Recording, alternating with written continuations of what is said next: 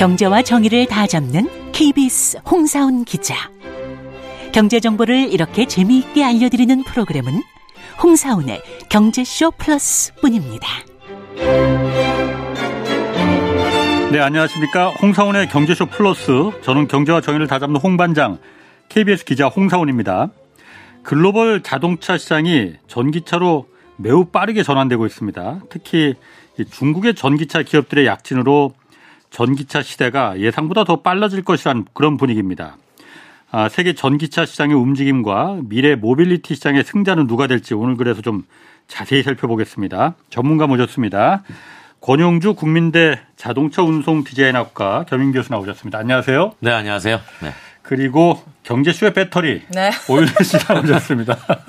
안녕하십니까 오윤혜입니다. 아우 배터리 깜짝 놀랐네. 훅 들어오시네요 오늘. 네. 저 어제 밤부터 준비했어요. 아 이거. 그렇군요. 칭찬합니다. 자, 권 교수님. 네. 아유, 배터리 나오니까 네. 갑자기 막 자, 이제 그만 웃고 네. 모빌리티 미래 권력이라는 책 그 쓰신 적 있죠? 거기서 네네네. 보니까는 이동에 대한 권력 다툼이 시작됐다. 권력 다툼 무슨 의미예요 이게? 어. 사실 역사적으로 보면 네. 이동은 권력이죠.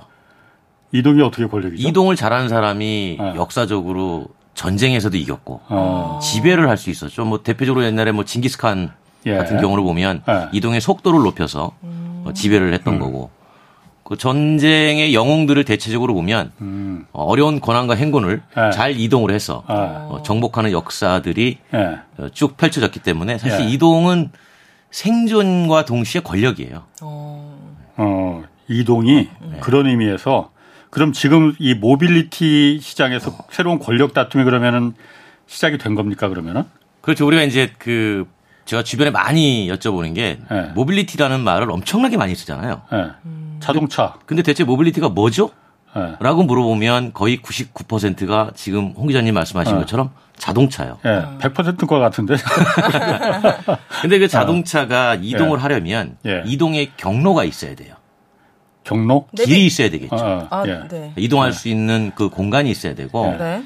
그 다음에 이동에 필요한 에너지가 있어야 될 거예요. 예. 그러면은 그 자동차를 가지고 무가 무엇이 이동할 것인가 이동의 주체도 있어야 돼요. 예. 그러니까 이런 모든 거를 다 포괄적으로 해서 보통 이동 산업이라고 총칭을 하는 거고 예. 네. 그 모든 것들이 변하고 있는데 이제 모빌리티 그러면 가장 흔하게 눈에 보였던 것이 자동차잖아요. 그렇죠. 그리고 또는 뭐 자전거, 이륜차 이런 그 탈 것들. 네. 그러다 보니까 이제 모빌리티 그러면 전체를 다 아울러서 봐야 되는데 그냥 대표적으로 자동차 가장 눈에 많이 띄니 네. 그냥 자동차다. 아. 이렇게 생각을 하는 거죠. 그럼 나머지 다- 1%는 뭐예요 그러면은? 아니 이걸 자동차. 다 포괄한 게 모빌리티라는 이거 다 말씀. 포괄하는 거죠. 포괄하는 거. 그. 자동차만 있어도 이동할 수 있는 공간이 없으면 아. 가만히 아, 서 있어야 그 되잖아요. 도로 이런 것까지 다 포함해서 모빌리티다. 자전거, 그렇죠. 이동 아. 수단, 이동 공간, 방법을 다 포함한 거래요. 그래도 이동하려면 또 밥을 먹어야 되잖아요. 네. 밥은 뭐 먹고 이동하냐. 아. 이런 것도 다 이동 산업에? 포함되는 거죠. 아, 이동 아, 산업.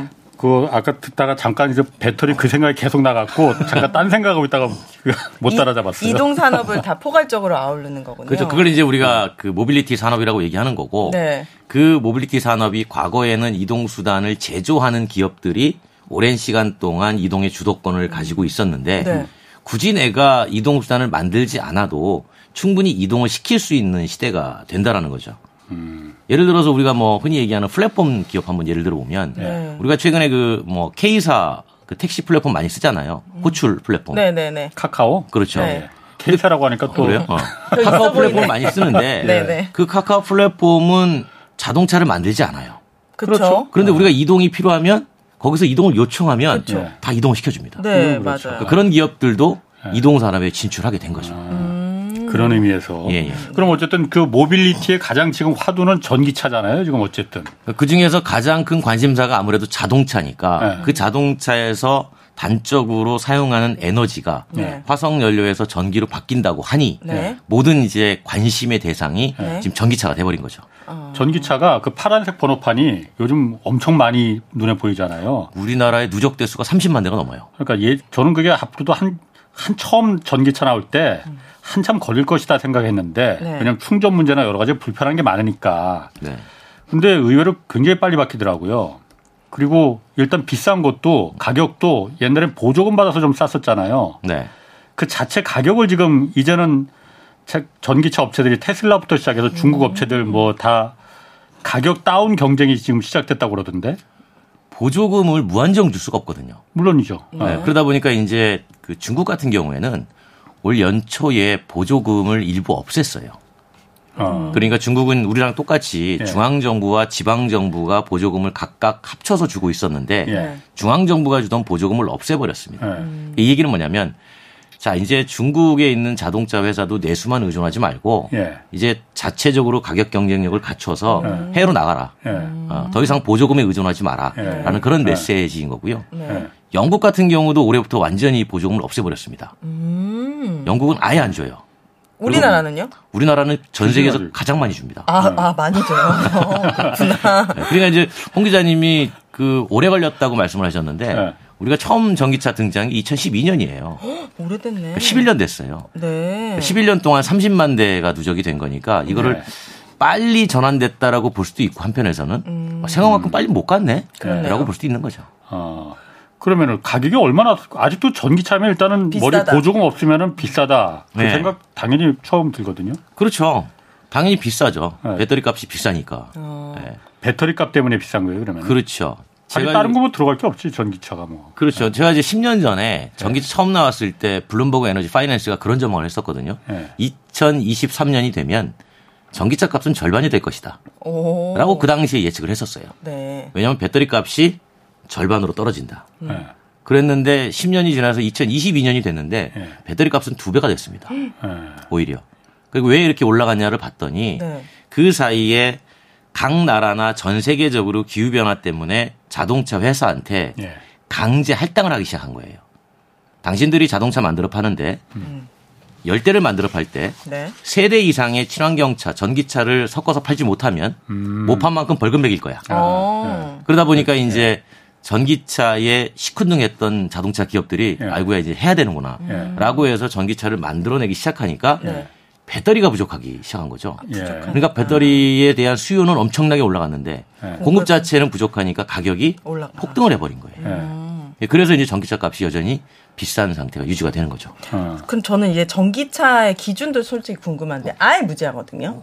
보니까 뭐 하이브리드 그리고 뭐 수소 전기차 그리고 100% 전기차도 있지만 뭐 이렇게 가다가 이렇게 뭐라 되지 휘발유도 같이 넣고 막 이러더라고요. 그게 하이브리드 아니에요? 그러니까 그게? 그 그게 하이브리드입니까? 그러니까 이제 처음에 예. 자동차의 동력을 어, 기존의 화석 연료에서 예. 전기를 좀 써보자. 네. 라고 해가지고 처음에 만든 게 하이브리드죠. 1994년도 도요타가 처음 시작을 아, 했는데 네. 그거는 이제 외부에서 전력을 공급받는 게 아니고 어차피 엔진이 돌아가는 상황에서 발전기를 돌릴 수 있으니 그렇지. 예. 이 상황에서 전기를 만들어서 네. 필요할 때 조금 더 쓰자. 예. 라고 하면 그만큼 기름을 덜 쓰게 되잖아요. 네. 그래서 이제 하이브리드가 나왔고 그런데 이 하이브리드를 타고 다니는 사람들의 형태를 봤더니 네. 우리가 24시간 하루 중에 실제로 자동차를 이용하는 시간이 얼마나 될까? 음. 한 시간이 채 안 돼요. 평균적으로 23시간 또는 22시간은 그냥 세워둡니다. 왜 그렇지. 그러지? 아니, 자동차 되게 하루 종일 타고 다니나. 저는 한 8시간을 타고 다니는 그러니까 아침에 보통 이제 출근하고 어. 저녁 때 퇴근하고 네. 그냥 세워두잖아요. 네. 그러니 그렇다면은 굳이 그거를 기름을 태워서 전기를 만들 필요가 있나?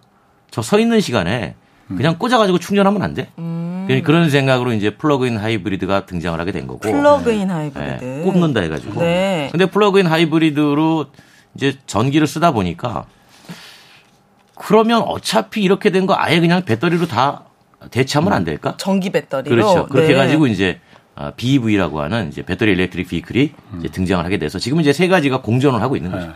그래서 저는 아까 말씀하시기를 왜냐면 전기차면 저도 그러니까 사보고 싶은 그 생각은 있는데 저는 일단 딱 두 가지가 일단 좀 걸리거든요. 네. 하나는 이제 불날까봐 제가 좀 네, 보기보다 좀 소심해서 겁나더라고 불나는 거 보니까. KBS의 뉴스 많이 보도되죠. 아 그러니까 네. 그리고 이따가 좀 그것도 좀 물어볼게요. 또 하나는 너무 비싸다. 음. 그리고 비싼 거에 비해서 테슬라 같은 거 보면은 뭐 그 가격에 비해서 네.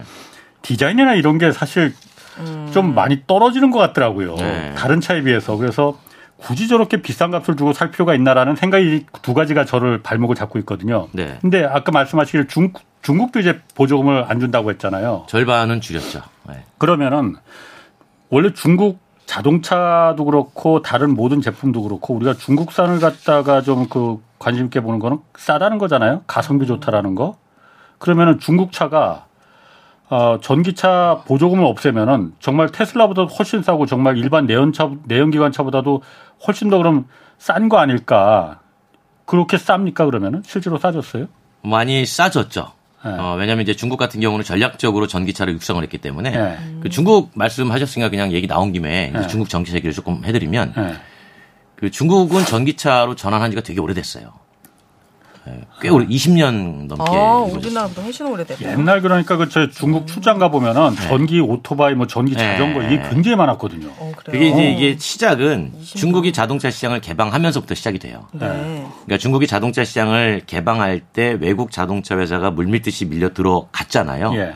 근데 그렇게 되면은 중국의 토종 브랜드가 내연기관에서는 도저히 기술 상대가 안 되니까 그렇지. 예. 무조건 의무적으로 합작을 시켰잖아요. 예.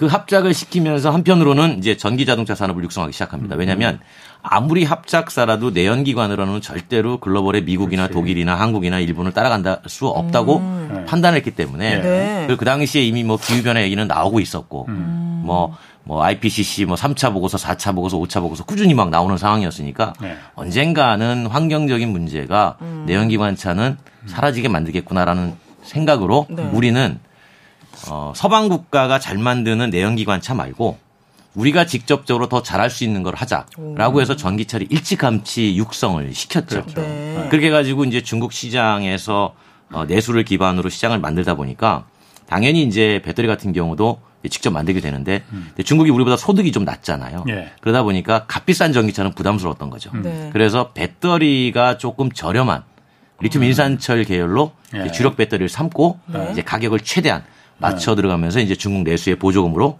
확 보급을 시켰던 거죠. 예. 그 저렴한 배터리는 무슨 단점이 있어요? 충전을 자주 해야 합니까? 아니면 뭐 위험이 높아집니까? 그러니까 이제 배터리는 그냥 전기를 담는 그릇이라고 생각하면 돼요. 네. 그러니까 그릇인데 동일한 그릇에 밥을 많이 담을 수 있고 좀 적게 담을 수 있고 네. 그럼 적게 담으면 주행거리가 짧아질 거고요. 많이 담으면 주행거리. 길어지겠죠. 그러면 많이 담은 아무래도 이 배터리가 비싸겠죠. 음. 네, 그러니까 좋은 배터리 쓰면 비싼 거고 음. 어, 저렴한 배터리 쓰면 싼 건데 상대적으로 우리나라는 전기 배터리 처음 시작할 때 어, 고급으로 갔어요. 그래요. 그러니까 삼원계 배터리를 써가지고 우리는 많이 담자. 뭐 하이니켈이라는 배터리 그렇죠. 뭐 삼원계를 거. 써가지고 전문 이제 쉽게 말하면 이제 MCN 계열이라고 하는데 네. 이쪽으로 해서 우리는 프리미엄 시장으로 가자.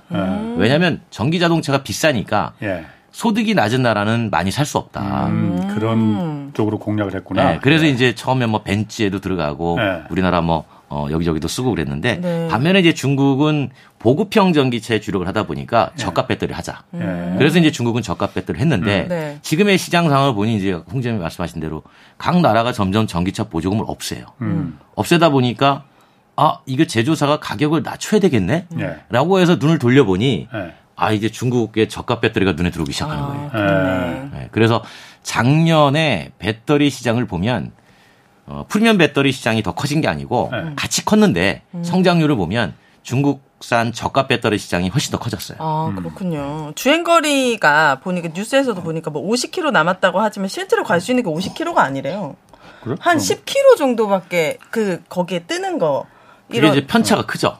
그게 되게 큰데요, 네. 전기차는. 그래서 이제 그게 이제 우리가 보통 주행거리 불안감이라는 네, 표현을 써요. 맞아요. 어, 전문 용어로 이제 좀 영어 좀 쓰자면 네. 이제 range anxiety라고 하는데 그게 내연기관 자동차에서는 보통 주유 경고등이 들어오잖아요. 네. 그럼 그때부터 별로 긴장 안 해요. 맞아요. 한 10km, 20km 가거든요. 네. 고속도로에서도 불 들어왔는데 휴게소 지나쳐도 네. 괜찮아 다음 네. 거 집어넣으면 되지 네. 충분하거든요. 예. 그런데 이제 배터리는 경고등이 들어오는 게 아니라 네. 이제 퍼센테이지로 알려주잖아요. 어, 한 40%만 나오면 그때부터 불안해져요.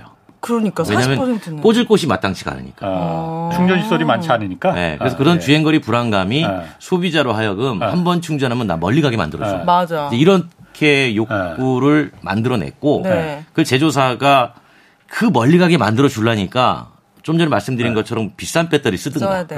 해야 되잖아요. 가격이 예. 낮추기가 너무 어려워지는 거예요. 아. 이런 고민들이 지금 있는 거예요. 아니 그 중국산 전기차 얘기하니까 네. 그 중국 전기차가 지금 한국에도 버스나 이런 거는 많이 들어와 있죠. 지금 그런데 우리나라 시내 버스의 중국산 점유율은 40%가 넘습니다. 아 그렇게 많아요? 네. 그 전기차로 그러니까 본인이 가끔 버스 탔는데 그게 전기 버스인데 네. 인식을 못 하신 것뿐이에요. 그렇네. 어. 40%요. 그럼 아, 나머지 버스는 그렇게 많나? 예. 만 60%는 우리나라 겁니까? 예. 그렇지 뭐 현대 대뭐 이런 기아에서 만든 버, 근데 버스 버스가 많은 이유가 예. 버스는 출발지에서 종착지까지 딱 그렇지 노선이 예. 정해져 있잖아요. 네, 그죠, 그죠. 그러니까 여기에서 쓰는 이 거리는 딱 정해져 있어요. 네. 그러다 보니까 비싼 배터리 안 써도 돼요. 아니 그래서 제가 관심 있는 건 버스보다도 네. 그 중국 전기차들 보면은 외신에서 보면은 자동차 승용차들 예. 디자인이 굉장히 예쁘더라고요. 그리고 엄청 많아. 중국 전기차가 워낙 업체들이 많다고 그렇죠. 종류가 하니까 많죠. 예쁜 것도 엄청 많더라고요. 또 조그만 예. 것도 예쁜 것도 많고 큰 차도 또 멋있는 차들도 많고 이런 차들이 어, 한국에 왜 안 들어옵니까? 저 그게 좀 궁금하더라고요. 그 안전이나 이런 거에 문제가 있어서 그런 건지. 그런 건 아니고요. 예. 지금까지 중국 자동차 제조사는 중- 중국 내수의 물량을 맞추기가 바빴어요. 아, 한국에 어떤 못 들어오는 물리적인 이유가 있어서 안 들어오는 네, 게 그런 아니고 건 아니었습니다. 그러니까 중국 내수의 물량을 맞추기가 바빴고 예. 그 다음에 이제 눈 돌린 것이 유럽이에요. 예. 그러니까 유럽 쪽에다가 수출하느라 지금 정신이 없는 거죠. 그러니까 유럽에서 많이 팔립니까? 네. 그럼 중국 전기차가? 많이 팔려요. 예, 뭐 노르웨이, 뭐 헝가리 이런 쪽에 예. 많이 팔립니다. 근데 한국은 자기들이 볼 때 작은 시장이에요. 그렇지. 그러니까 굳이 지금 우선순위 국가에서 아. 밀려나 있는 거죠. 그런데 예. 최근에 이제 한국도 이미 예. 버스가 들어가 있으니까 예.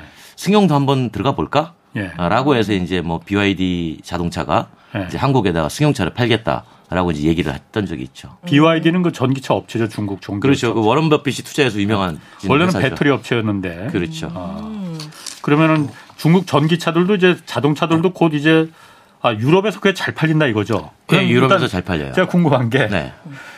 이게 자동차잖아요, 어쨌든 간에. 엔진이 없다 하더라도 예. 그래도 명색이 자동차인데 네. 브레이크 밟으면 무조건 서야 되고 핸들 왼쪽으로 꺾으면 오른쪽으로 가지 말고 왼쪽으로 가야 되는 거잖아요. 그럼요.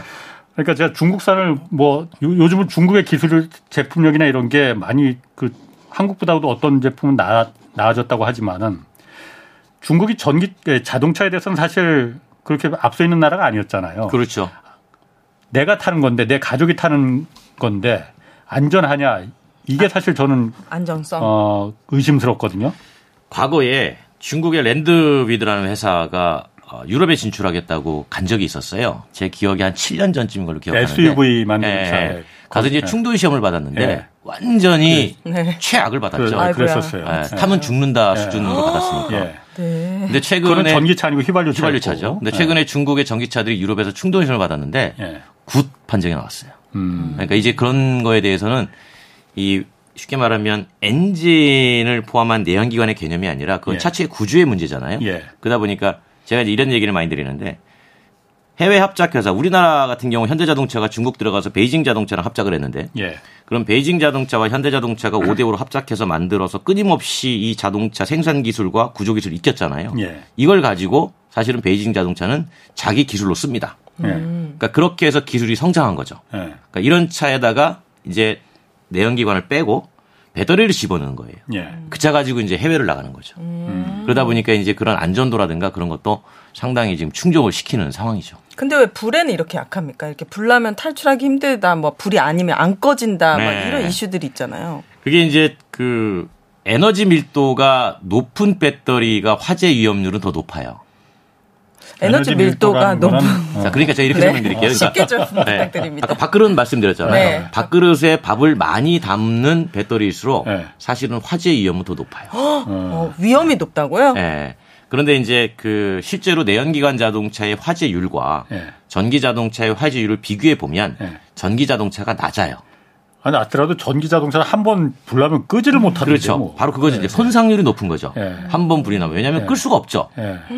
예. 배터리 팩 안에서 불이 나는 거잖아요. 예. 네. 그러면 바깥에다가 팩이 딱 하드하게 어, 쇠로 감싸 있는데 네. 거기다가 아무리 물을 뿌려봐야 그렇죠. 불은 그 안에서 나는데 예. 안 꺼지죠. 그러니까 이제 배터리를 식히는 거죠. 예. 그래서 뭐 최근에 뭐 소방청이나 이런 데서 전기 자동차 화재 진압하려면 네. 물을 뿌리는 게 아니라 수조에다 담근다. 수영장을 만들어서. 그렇죠. 그래서 열을 낮춰서 이제 불을 끈다라는 거예요. 왜냐하면 안에 열이 네. 순식간에 800도까지 올라가요. 그러니까 뭐그 빠, 사람이 빠져나오지도 못할 정도로 짧은 시간에 막 그 800도씩 올라간다니 그 무서워서 타겠습니까? 그러니까 이제 한 번 화재가 났을 어. 때 재산 손상률은 전기차가 높은 게 사실이죠. 그 그거는 빠져- 어떻게 할 수가 없는 거예요, 그러면? 빠져- 그래서 그 전기차에 불이 나는 게 이제 그 보통 이제 양극재가 있고 전기가 이제 플러스에서 마이너스로 흘러가면 하잖아요. 예. 그럼 양극재가 있고 우리의 건전지 보면 플러스 마이너스 있잖아요. 네. 그 사이가 사실 이제 액체예요. 음. 그 액체가 이제 아, 열을 많이 받아가지고 뭔가 뭐 끓기도 하고 예. 여기서 이제 위험이 생기니까 이거를 아예 어, 고체를 만들까? 어. 아, 여기를 음. 그게 이제 우리가 흔히 얘기하는 전고체 배터리 뭐 최근에 예. 음. 언론에 많이 나오는 거 이제 그런 걸 얘기하는 거고 아니면 그 액체를 아, 아예 물을 쓸까? 어, 물을 지금은 쓰- 물을 안 쓰고 뭘 써요 그러면? 어, 지금 이제 다른 특수 물질을 좀 쓰는데 그 물을 쓰게 되면은 이제 양극재, 음극재를 또 바꿔줘야 되는 예. 이제 그런 현상이 있어요. 그래가지고 배터리를 구성하는 네 가지 요소가 이제 양극재, 음극재, 분리막, 전해질 크게 네 가지 요소인데 이네 가지 요소들을 다양하게 넣어가지고 끊임없이 실험들을 해보고 있는 거예요. 예, 화재도 없고 어, 동일한 용량의 밥도 예. 많이 담을 수 있고 예. 이런 배터리는 없을까? 네. 끊임없이 쓰고 있는 거죠. 그런데 지금 쓰고 있는 거는 당장 배출가스를 줄이라고 하니 예. 그 자동차 회사는 배출가스 규제를 맞출 수 있는 방법이 음. 지금 전기차밖에 없는 거예요. 불날 때 나더라도 예, 이미 저 리튬 이온 배터리 나와 있는 거고. 예. 그러니까 이때 갖다 쓰는 거죠. 아, 그 정, 디자인 전공하셨다 하셨잖아요. 전 디자인 전공 아닙니다. 아, 전. 공학 전공. 아, 네. 그 디자인이 전기차랑 비슷해요. 손잡이도 없고 싹싹 들어가고 약간 둥글둥글하고 아. 일자 이렇게 돼 있고 네. 이게 약속한 겁니까? 약간 전기차라고 서로 그 이유가 있어요. 이유가 궁금해요. 약간 좀 비슷한 패턴이 있는데 네. 그게 왜 그러냐면 제가 좀 더 말씀드렸잖아요. 소비자들은 아직까지 충전 인프라가 많지 않기 때문에 네. 한번 충전해서 무조건 멀리 가는 거. 예. 근데 자동차 회사는 한 번 충전해가지고 멀리 가게 만들어 줄라니 비싸잖아요. 네, 비싸죠. 그러면 최대한 배터리를 적게 쓰고 싶은 거예요. 적게 쓰고 원하는 만큼 가게 만들고 싶은 네. 거죠. 어, 그러다 보니까 공기 저항을 줄이고 싶어요. 공기 저항이요. 아, 손잡이 하나 또 그렇죠. 아, 바깥에 진짜. 나와 있는 게 저항을 받거든요. 어. 아. 사이드 미러 같은 경우도 우리 운전할 때 양쪽에 펼쳐져 있잖아요. 네. 그거 저항 많이 받아요. 아, 그래요? 그래서 최근에는 얇게 해가지고 카메라 방식으로 바꾸잖아요. 네. 이게 다 공기 저항을 줄이려고 하는 거예요. 그래서 네.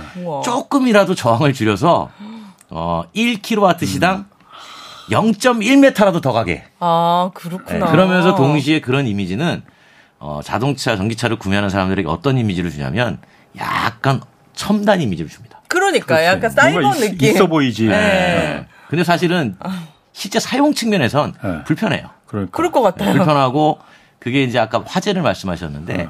화재가 났을 때 만약에 문이 안 열리면 네. 소방관들이 꺼내줘야 일반적인. 자동차는 그 문고리에다가 걸어요. 걸어가지고 뜯어내거든요. 네. 걸 데가 없어요. 그니까 너무 대단해. 아니 그 안에서 뭐 그 위험한 상황이 났을 때 밖에서 누가 문 열고 꺼내줘야 되는데 문을 열 수가 없잖아 어, 밖에서. 네. 그렇죠. 물론 안에서 수동으로 열 수 있는 방식은 만들어놨는데 아, 만약 안에 탑승한 자가 의식을 잃었다면 이제 그때는 이제 심각한 문제가 그러니까. 발생합니다. 어, 그 공기의 저항을 줄이기 공기 저항 때문에 그래요. 와, 신기하다. 그 전기차 그 화재 문제도 화재 문제지만은 아 제가 사실 중국 전기차에 대해서 조금 더 물어볼 거 있었는데 그거 좀 이따 물어보고 네. 그 그런 얘기들 합니다. 그러니까 전기차로 지금은 사실 전기차 우리나라에서 한 10%안 되죠 아직. 아, 안- 전체 등록 세 수로 따지면 10%도 안 되죠. 네. 그렇죠. 아직 이렇게 뭐 몇 대 안 되기 때문에 그런 거지. 만약 다 전기차로 만약 바뀐다 하면은 네.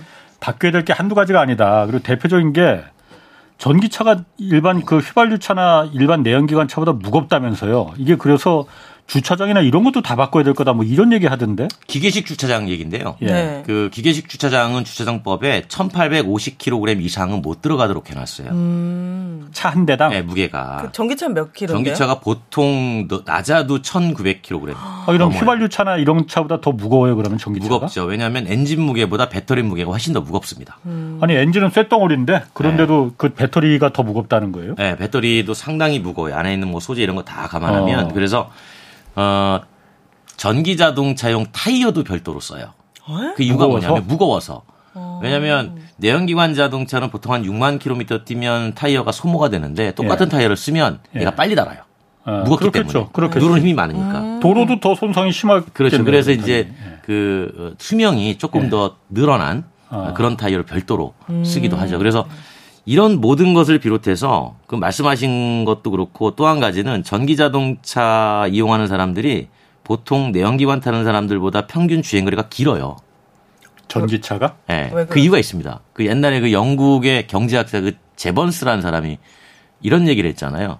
그 효율의 패러독스라고. 음. 효율을 높여놨더니 예.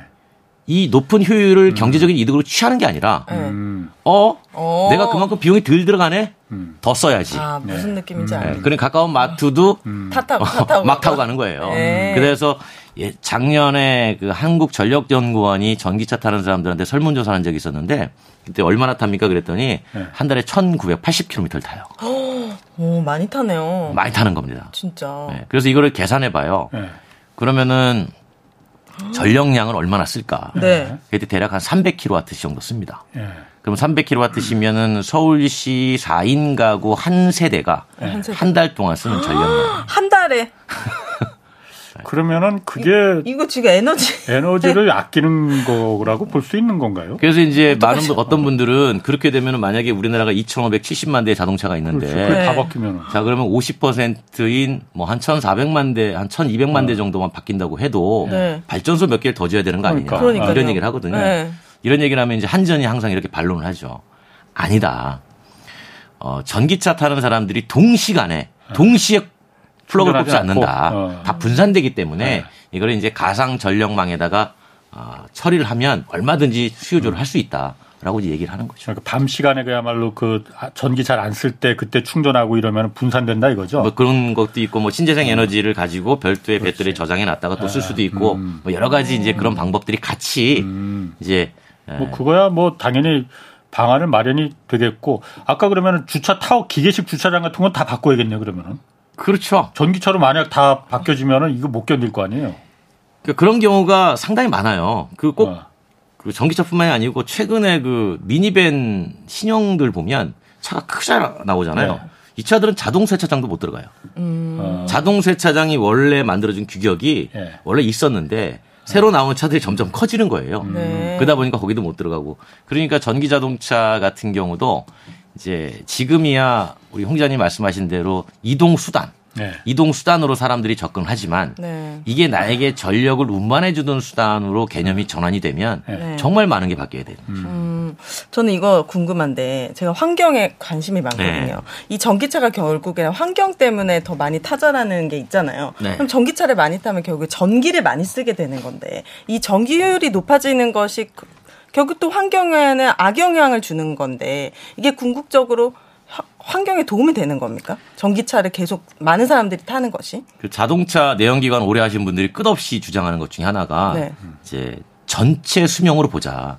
그러니까 내연기관 한 대 만들 때 저 조그만 부품 하나부터 만들어서 엔진 만들고 자동차로 다 만든 다음에 아, 얘가 이제 운행하고 뭐 하고 이런 모든 거 했을 때 이산화탄소 배출량을 보자. 네. 그러면 이게 전기차보다 훨씬 더 효율적이다.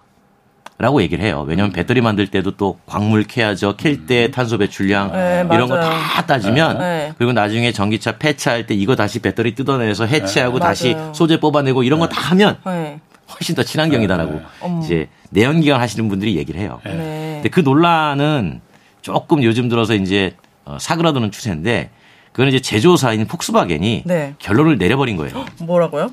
그 회사가 한 10년 동안 이 연구를 한 거예요. 음. 정말 어느 게 진짜인가. 우와. 예, 그래가지고 결론 내린 건 전기차로 결론 내버렸어요. 음. 자기들이 갖고 있는 디젤 차와 전기차 두 대를 가지고 하나하나 꼼꼼하게 비교를 해본 거예요.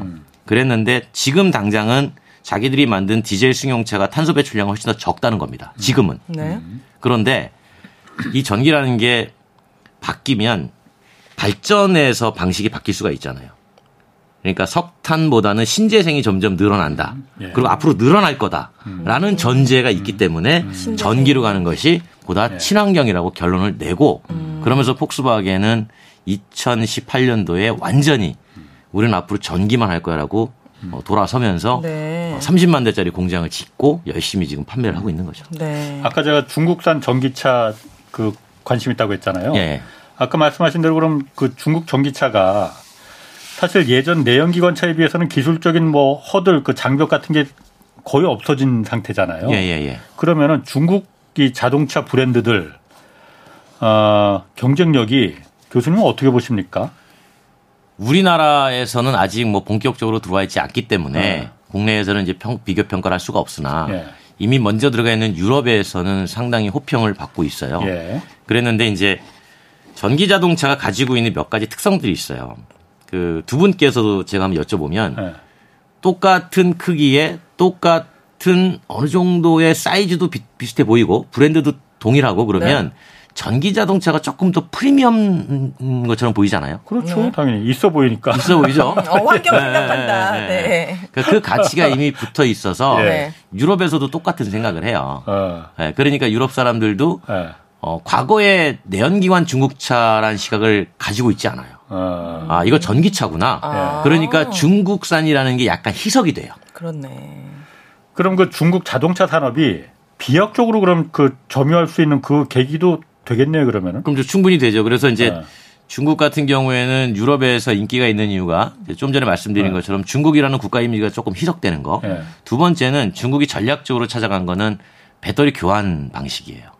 아, 충전하지 않고. 예, 어, 그러니까 그- 불편하니까. 전기차를 한 대 샀는데 예. 가다가 충전기가 있네. 그러면 플러그를 꽂아서 충전해도 돼요. 예. 근데 가다가 꽂는 데가 없네. 근데 교환소가 있네. 바꿔도 돼요. 배터리 자체를. 그렇죠. 어, 진짜요? 네, 그래서 이런 우와. 수압 방식을 가지고 유럽에 진출했더니 네. 유럽의 전기차 이용자들이 너무 야 이거 너무 편한데? 우와. 그게 그게 가능성이 있습니까? 왜냐하면은 전기차의 거의 대부분의 비용이 배터리 값이잖아요. 그렇죠. 이게 내 배터리가 아니고 음. 내가 자동차를 샀는데 배터리가 내 게 아니고 다 공유하는 거야.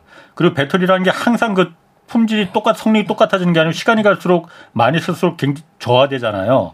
그럼 이게 음. 내 배터리가 아닌데 이거 그냥 이렇게 교환해서 이렇게 네. 하는 거 괜찮을까? 이제 이런 생각을 하는 거예요. 로봇 장난감을 샀는데 거기에 있는 전지 들어가잖아요. 예. 전지가 옆에 자리에 있는 사람 거 쓰든가 내 거 쓰든가 예. 교환했을 수도 있고. 그러니까 내가 필요한 건이 예. 자동차가 A에서 B까지 이동할 때 필요한 전기가 필요한 거지 음. 배터리 자체는 필요하지 않다라는 거죠. 그러면 배터리 내가 안 사도 된다는 거예요. 예. 그래서 차치만 비싼 사요. 걸. 아, 네, 비싸니까, 배터리가. 그렇죠. 그러니까 이걸 분리해 놓으면 네. 오히려 전기차 가격이 떨어지는 효과가 생기죠. 나는 그러네. 차체만 사면 되니까. 그리고 네. 충전하는데 시간 뭐 그렇게 오래 걸릴 일도 없고. 2분 30초 걸려요. 그러니까. 네, 어. 교환하는데. 네. 네. 네, 그러니까 저게 굳이 배터리를 내가 내 돈 주고 안 샀다면 지금 홍 기자님 말씀하신 것처럼 저게 얼마나 닳든지 그렇네. 어, 수명이 얼마나 되는지 내가 신경 쓸 게 있을까? 상관이 없겠네요. 상관이 없죠. 그럼 가격 자체가 엄청 저렴한 그렇죠. 겁니까? 달아가지고 나는 이동만 하면 되니까. 예. 네. 그런 식으로 가다 보니까 배터리 값과 차체 값을 분리해 버린 거예요. 그러면 차만 돈 주고 사면 되거든요. 예. 근데 이걸 자동차 회사는 싫어합니다. 자동차 회사는 기존의 자동차 회사는. 왜요? 왜냐하면 배터리 장사가 전부거든요. 예. 사실은. 아. 전기차를 5천만 원에 파는데 예. 배터리를 빼버리면 차체는 천 몇백만 원 받고 팔아야 되거든요. 예. 이를테면. 네. 그러면은 배터리에다 붙일 마진이 사라지잖아요. 그렇죠. 예. 예, 그러니까 자동차 회사는 싫어해요. 그런데 배터리 회사는 좋아하겠네 그러면요. 배터리 회사는 엄청 좋아합니다. 음. 어. 네, 왜냐하면 팩을 팔 수 있으니까. 그래서 네. 이제 중국 같은 경우에는 중국 정부가 사실 보조금을 줄인 배경에는 예. 그것도 있어요. 아 배터리. 배터리를 수압하라는 거예요.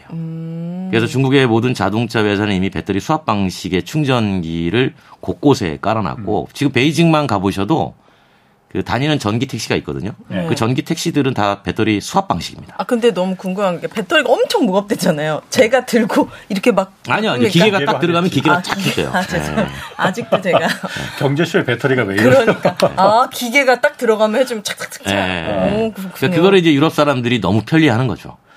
그럼 그게 사실 권 교수님은 보시기에는 어떻습니까? 제가 그냥 언뜻 듣기에도 이게 내 배터리는 아니지만은 어, 충전 시간이 일단 굉장히 짧고. 짧을 짧게 될수 네네네. 있고 그러니까는 어 그게 더 좋은 방식 아닌가 그리고 그렇게 되면 전기차의 그 단점 약점을 보완할 수 있을 것 같은데 네. 그 방식이 그러면 공, 공 교수님이 보시기에는 가능성이 더 커요. 그러니까 이게 이제 그 만약에 내 소유가 아닌 예. 그러니까 택시 같은 경우에는 예. 충분히 교환식이 가능하겠죠. 예. 어. 왜냐하면 뭐 손님이 지금 탔는데 배터리 잔량이 얼마 남지도 않았는데 가지도 못한다 그러면 네. 빨리빨리 바꿔서 네. 늘 준비하는 게 예, 낫겠죠. 그리고 택시 사업자는 차체만 사면 되니까 네. 비용도 적게 들 테고요. 그런데 이제 우리 저 두 분처럼 이 전기차는 그래도 내 건데 예. 라고 생각하면 비싼 돈 주고 사야 되겠죠. 그래서 네. 이제 그 중간에 절충점이 우리나라에서 생겨난 거예요. 어? 하이브리드 방식. 이게 뭐냐면 분명히 나는 전기차를 샀는데 예. 배터리가 내 차에 고정이 돼 있어서 떨어지지 않는데 음. 소유권은 분리가 돼 있어요. 누구랑요? 금융회사하고. 아. 금융회사가 배터리를 사줍니다. 아 그리고는 매월 리스를 내요. 음. 제가요? 그렇죠. 배터리 사용료를 그렇죠. 아. 네. 그렇게 해가지고 그렇게 제도적으로는 할 수 있게 예. 해놨어요. 어, 아, 그럼 문제가 생기면 배터리만 교환하게. 실질적으로는 그렇죠. 실질 교환하는 게 아니고 실질적으로는 떼지 않는데 비용은 분리시켜 놓은 거죠. 그건 그냥 배터리만 할부로 그 사는 거나 마찬가지. 맞아요. 그, 네, 뭐 그거예요. 배터리 충전을 빨리 하거나 이런 게 아니고 그렇죠. 반쪽 그거는 좀 엄밀히 말하면 좀 개념은 다를 것 같은데. 그러니까 이제 그, 그러니까 그 교환 이유가 방식. 뭐냐면 예. 그러니까 중국에서 하는 건 조금 다르긴 하지만 예. 그나마 이게 가장 목적은 뭐냐면 초기 비용 부담. 어, 전기차를 사는 사람들이 음. 가격에 워낙 부담을 갖고 있으니 그리고 네. 이제 보조금을 다 없애버린다면 예. 보조금만큼 값은 올라갈 텐데 예. 그럼 더 안 살 거 아니에요. 네. 예. 그럼 이걸 어떻게 하면 싸게 만들까를 고민해서 초기 비용 부담을 낮춰놓은 거예요. 네. 어, 그 할부금은 제가 내는 거죠? 그렇죠. 아, 네. 그럼, 누가 내? 아, 아니, 금융회사가 친, 저 칭찬해주는 마음으로 내주자. 회를 좋아하시나 봐요. 아, 네. 어, 날로 드시네. 아, 네. 네. 그 우리나라 이 전기차의 수준이 좀 궁금하거든요. 뭔가 made in Korea. 왜냐면 현대차가 그래도 좋은 회사잖아요. 지금 어떻습니까? 잘하죠. 작년만 해도 글로벌 점유율 한 4.7% 했으니까. 그럼 잘한 겁니까? 그럼요. 목표는 7%지만 뭐 생각해 보세요. 그 전기차가 전 세계에 10대가 팔렸는데 네. 아, 100대가 팔렸는데 네. 그중에 4.7대를 팔았으니까 47%는 아니잖아요. 그렇죠. 사- 그럼 많은 거예요? 그러면 제일 많이 팔리는 나라는 몇 퍼센트 정도 테슬라가 점유합니까? 테슬라가 제일 많이 팔죠. 몇 퍼센트요? 테슬라가 거의 한 3, 40% 먹고 있죠. 아, 독보적이군요. 그런데 이제 이런 거죠. 전기차 시장은 작년에 글로벌에서 800만 대였고 올해 1,200만 대 정도 보거든요. 네. 근데 1,200만 대가 아, 그러면 800만 대에서 1,200만 대면 400만 대 정도가 늘어나는 거잖아요. 이 400만 대를 누가 많이 가져갈 건가를 음. 보면 테슬라가 과거만큼 많이 가져가지 못할 거다. 그렇겠지. 왜냐하면 후발업체들이 워낙 많이 지금 들어와 있으니까. 네. 그래서 이제 어, 글로벌 점유율은 테슬라는 조금씩 조금씩 줄어들 거고 네. 어, 추격하는 회사들은 조금씩 조금씩 올라가는 이제 그런 구도로 형성이 되겠죠. 그렇다고 해서 테슬라가 판매 대수가 줄어드는 건 아니죠. 음. 아까도 말씀하셨지만 그 전기차 이제 그 자동차 완성차 업체들 네. 하고 배터리 업체들 요 두 기업들이 서로 지금 그 경쟁하고 있는 거잖아요. 여기 경쟁을 하고 있는데 어. 예 말씀하세요. 그런데 경쟁이 아니고 요즘은 서로 배터리 업체 누가 주도권을 갖느냐 이게 그러니까 제가 보니까는 누가 주도권을 가질지 그냥 단순하게 생각하면 당연히 그가 뭐 현대나 벤츠나 뭐 테슬라 같은 자동차 만드는 기업이 주도권을 갖겠지라고 생각하지만은 그렇지도 않을 것도 같아요. 배터리 업체들이 옛날 같았으면은 그 어떤 이런 종속 관계. 자, 네. 우리는 자, 그 현대차는 우리 배터리 납품하는 업체는 우리하고만 좀 해야 돼. 다른 데 하면 안 돼. 뭐 이런 게 많았었잖아요. 내연기관 같은 경우에는. 네. 배터리 업체들은 그런데 그건 아닌 것 같더라고요. 요즘 보면 더군다나 LG 에너지 솔루션 같은 경우는 얼마 전에 나온 기사 보면 일본 혼다하고 지금 또 같이 네. 합작한다고 하잖아요. 네. 이게 그러면은 누가 주도권을 갖고 있는 겁니까? 그러면은? 그 배터리 회사가 우리가 흔히 얘기할 때 자동차 회사 시각에서 보면 예. 어 파워을이죠. 파워을 예. 값 값보다 더센 을. 협력회사긴 협력회사인데 뭔가 협력하지 않을 듯 하는 협력회사구나. 하, 이게 무슨 얘기냐면 예. 그 제가 이렇게 표현할게요. 엔진 자체가 사라지고 그 안에 이제 연료통도 사라지고 네. 그 안에 이제 배터리하고 전기 모터가 들어오는 거잖아요. 그럼 자동차 회사 입장에서 보면 지금까지 모든 큰 회사들이 네. 자동차 산업에 쉽게 들어오지 못했던 가장 큰 이유는 엔진이었어요. 그렇죠. 음. 엔진이 어떻게 보면 이제 그 담장 같은 역할을 네. 해줬기 때문에 네. 중국이 못 들어온 것도 네, 아무나 못 들어왔거든요. 네. 근데 엔진이 사라지니까 막 들어와요. 네. 막 들어오는데 일단 엔진이 사라진 자리를 어, 모터와 배터리가 대체하는데 그 배터리를 만드는 기업은 일단 많이 만드니까 납품처가 필요해요. 네. 근데 가장 많이 쓰는 것을 보니까 자동차야. 예. 그래서 자동차 회사가 절대적으로 필요합니다. 예. 근데 자동차 회사 입장에서 보니까 얘네가 아니면 우리가 차를 못 만들겠네. 그렇죠. 그러니까 직접 이 컨트롤 주도권을 갖고 싶어요. 네. 그래가지고 니네 나한테 을해 예. 절대 안 하거든요. 그러니까 그러면 니네도 안정적으로 공급할 때가 필요하지 않니? 예. 내가 안정적으로 공급을 받아줄게. 음. 그러면 우리 둘이 손잡고 네. 합작사 만들면 어때? 오. 어? 그거 네 것도 아니고 내 것도 아니고. 어. 어. 뭔가 비겁한 갑인데.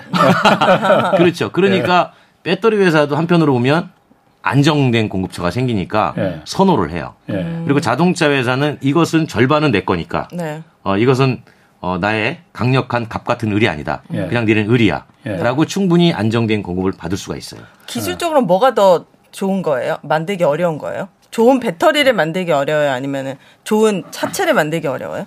좋은 배터리를 만드는 게 더 어렵죠. 그렇지. 차야 지금 뭐 너, 다만 중국도 만들고 있으니까. 네. 어. 그래가지고 그렇게 해가지고 합작사를 계속 만들어 가는 거예요. LG 같은 경우도 이제 미국의 GM하고도 합작사를 계속 만들잖아요. 예. 그러니까 GM도 딱 그 생각이에요. 예. 저 배터리 셀 자체를 우리가 만들고 싶은데 네. 우리가 만들 기술은 당장 없으니 그러면 납품을 하는 공급을 하는 배터리 회사하고 합작사를 만들면 네. 저것은 LG 것도 아니고 어, 내 것도 아니다. GM 것도 어, 아니고. 네. 음. 이런 식으로 해가지고 안정된 공급망을 확보하려고 하는 거예요. 음. 괜찮은 거 아닙니까? 좋죠. 근데 이러다가 이제 어느 순간에 네. 배터리 공급이 넘쳐날 때가 있을 거예요. 네. 그러니까 네. 배터리 회사도 그럴 때를 대비 하는 거니까 배터리 회사도 일단 안정적인 공급망을 가져가는 거고 자동차 회사도 만약에 개별 관계였는데 어느 날 갑자기 LG가 GM한테 배터리 줘 그랬는데 아 니네 줄 거 없어 딴 데 줘야 돼 바빠 그런 순간 GM 큰일 나거든요. 그쵸. 그러니까 이제 그런 것도 서로. 서로 이제 리스크를 어, 없앤 거죠. 이 전기차 다음이 자율주행이잖아요. 자율주행. 지금 그 부분이 가능한 거냐, 실제로 가능할 그 가능할 거냐라는 의문도 많이들 나오고 있거든요. 그러니까 지금 어느 정도의 반 정도의 자율주행이 가능한 거 선에서 완벽한 정말 안에서 잠자고 있어도 운전할 수 있는 그런 차는 불가능하다라는 의견도 있고 네. 어떻습니까? 그러니까 자율주행 그러니까 자율주행에 대한 전망은 정확하게는 전기 자동차의 다음 버전이 자율주행이 아니고 예. 자율주행은 전기차와 별개의 영역이에요. 그쵸. 왜냐하면 내연기관차도 자율주행을 할 수 있거든요. 물론 그건 그렇겠죠. 네, 그러니까 진행의 아, 영역이고 예, 예. 여기는 이제 식량의 영역이고. 네. 예, 예. 어, 그런데 이제 어, 왜 자율주행에서는 전기 자동차가 전제가 돼야 되냐면 네. 이것이 수소로 가는 전기든 배터리 전기든 예. 이 지능은 끊임없이 계산을 하잖아요. 예. 계산할 때 가장 많이 필요로 하는 게 에너지예요. 전기 에너지 가지고 계산하다 보니까 음. 네. 이게 내연기관에서 만드는 전기 가지고는 이 지능을 충당해 주기가 어려워요. 그렇네. 아. 네, 그래서 이제 기본 전제는 예. 어, 동력 자체가 전기로 갈때 예. 주행에 필요한 동력의 일부를 그렇겠네. 예. 컴퓨터에 주는 거죠. 네, 그러니까 끊임없이 계산하고 예. 어, 한다는 그런 전제로 이제 같이 갈 때 전기 자동차가 자율주행은 좀 더 유리하게 갈다라는 예. 건데 음. 말씀하신 것처럼 여기에서의 가장 큰 이제 논쟁은 음. 이게 기술적으로는 충분히 완성될 수 있어요. 네. 기술적으로는. 음. 그런데 여기서 기술적으로 완성된다라는 게 이제 사람하고 자율주행하고 인공지능하고 똑같잖아요. 우리가 예. 음. 눈으로 뭘 보면 어 눈으로 봤기 때문에 장애물을 인식을 했으니까 음. 피해야지 또는 왼쪽으로 가야지 오른쪽으로 가야지 우리가 판단을 네. 하잖아요.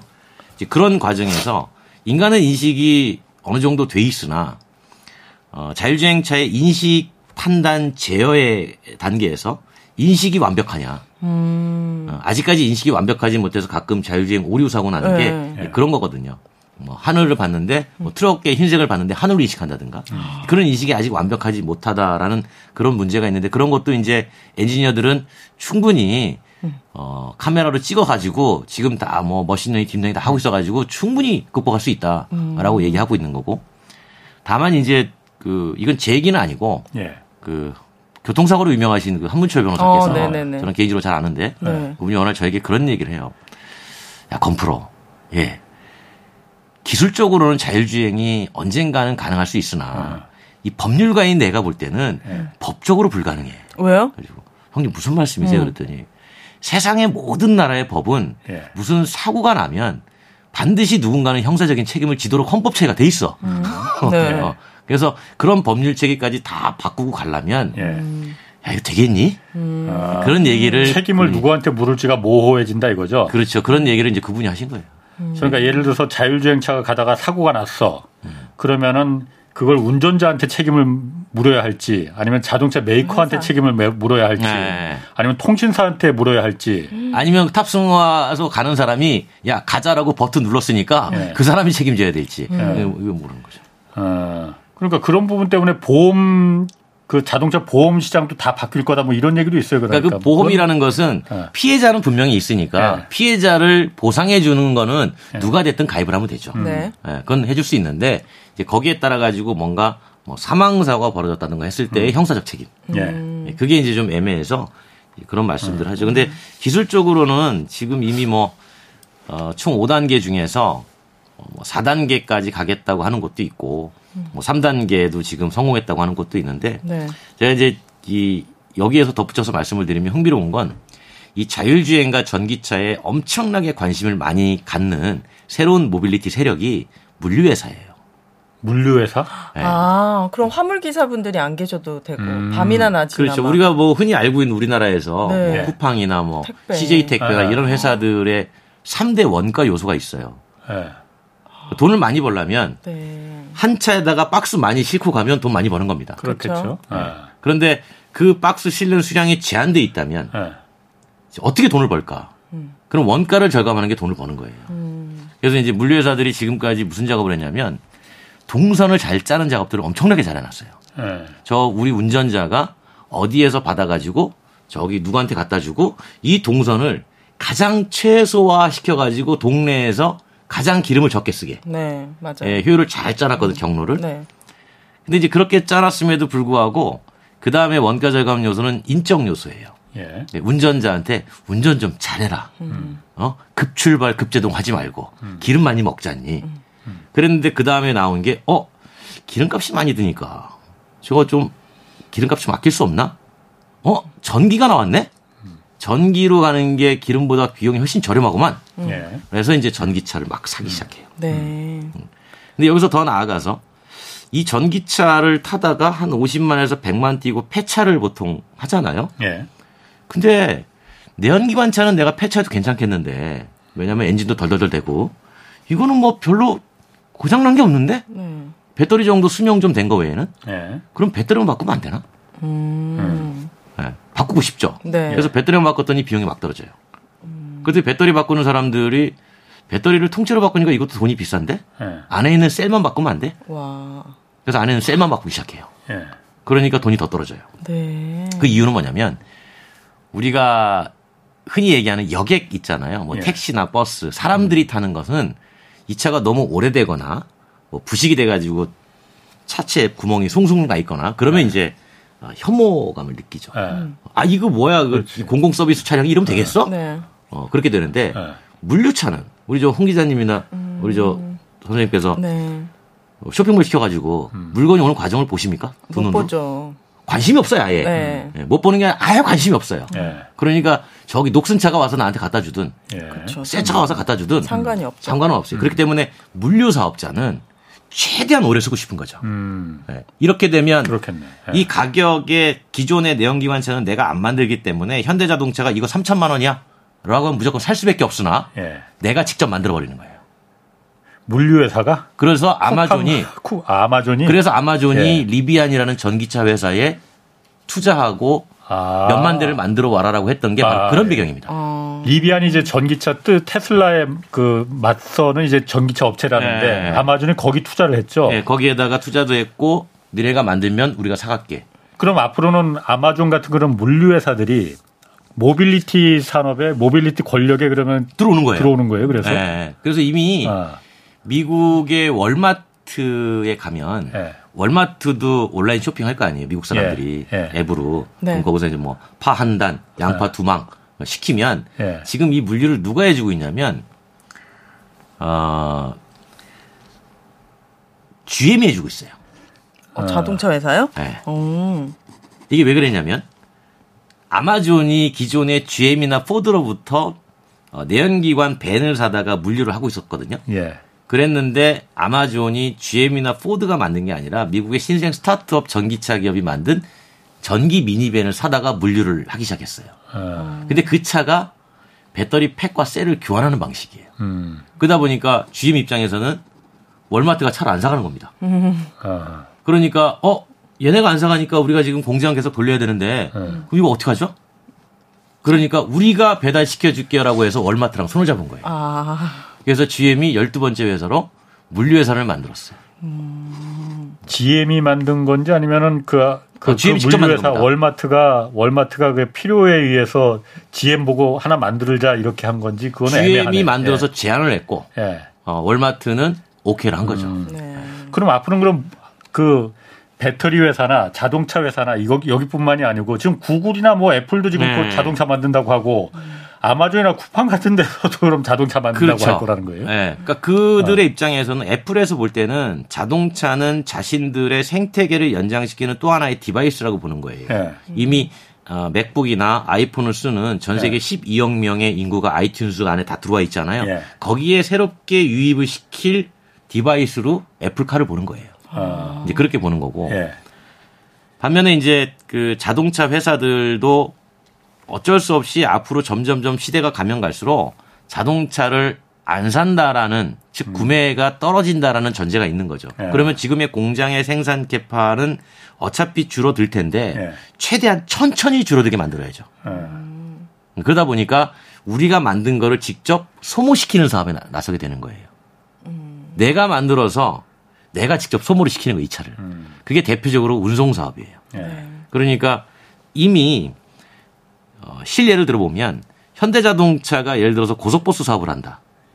그러면 자신들이 만든 버스로 예. 자신들이 고속버스 사업을 하니까 어, 중간에 이제 그 운송 마진과 이미 판매 마진을 같이 어, 조절할 수가 있으니까 이용료는 떨어질 수 있어요. 음, 하지만 기존의 고속버스 사업자는 반발하겠죠. 그렇겠죠. 예, 고객이었으니까. 예. 그러니까 기존의 고객이어가지고 충돌은 최대한 하지 않으나 예. 어쩔 수 없이 충돌하는 시대로 가고 가게 돼요. 그렇겠네요. 네. 사실 자동차라는 게 앞으로 전기차 시대에선 그렇게 많이 생산해서 다 한 명이 한 사람이 내 자동차 하나씩 갖고 있는 게 아니고 네. 여러 명이 공유할 수 있는 그 가능성이 더 높아지는 그렇죠. 거 아니에요? 자율주행이 된다 그러면 홍 기자님이 차를 살 필요가 없죠. 그렇지. 필요할 때 부르기만 하면 되니까. 그러니까 한 사람이 한 대 살게 네. 열 사람이 한 대 쓰는 거예요. 네. 그러면 생산은 줄어들죠. 네. 자동차에서는 이걸 위기로 생각을 하는 거예요. 네.